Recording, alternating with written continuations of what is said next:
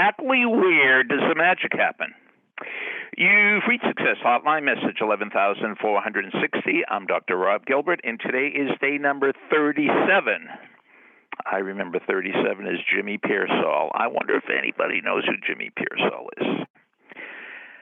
And for all you Tom Bowd fans, Tom Bowd is doing absolutely great on the 98 day challenge. So, where does the magic happen? Well, let me give you a little anecdote.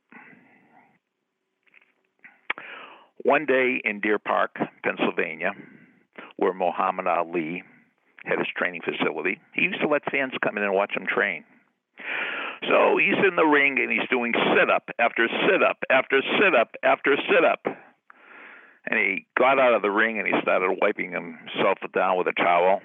And one of his fans came. He said, Hey, champ, how many sit ups did you do? And Ali said, Well, I'm not quite sure. And the fan said, Well, you were counting. I heard you say 212, 213, 214. I mean, how many did you come up with? He said, Oh, I only start counting when they get tough. I only start counting when they get tough. Where does the magic happen? The magic happens outside the comfort zone.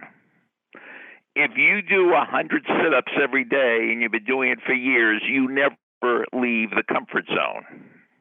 Let me tell you a ridiculous story. Suppose you go to your 15th high school reunion and see your old friend Bob and say, Hey, Bob, what are you doing now? He said, Well, I'm still in high school. He said, What do you mean you're still in high school? Yeah, I, I keep repeating the 12th grade. I liked it so much, I, I just keep going back every year. See, he was comfortable in the 12th grade. But you don't keep repeating something just because it's comfortable. You have to go outside the comfort zone. That's where the magic happens. That's where the growth happens. That's where the learning happens. That's where the clients are. That's where the championships are. That's where the Nobel Prizes is. That's where the Rhodes Scholarships are. The magic happens outside the comfort zone. And the great coach Cliff will tell you that as a coach. A coach's job is to get his players outside the comfort zone because everybody wants to just hang out in the comfort zone. But that's not where the magic happens. I'd love to hear your comments, your anecdotes, your stories after the beep. Here's the famous beep. Thanks for listening to the Success Hotline with Dr. Rob Gilbert on the Ironclad Content Network. You can email Dr. Gilbert at sendmeastory at AOL.com.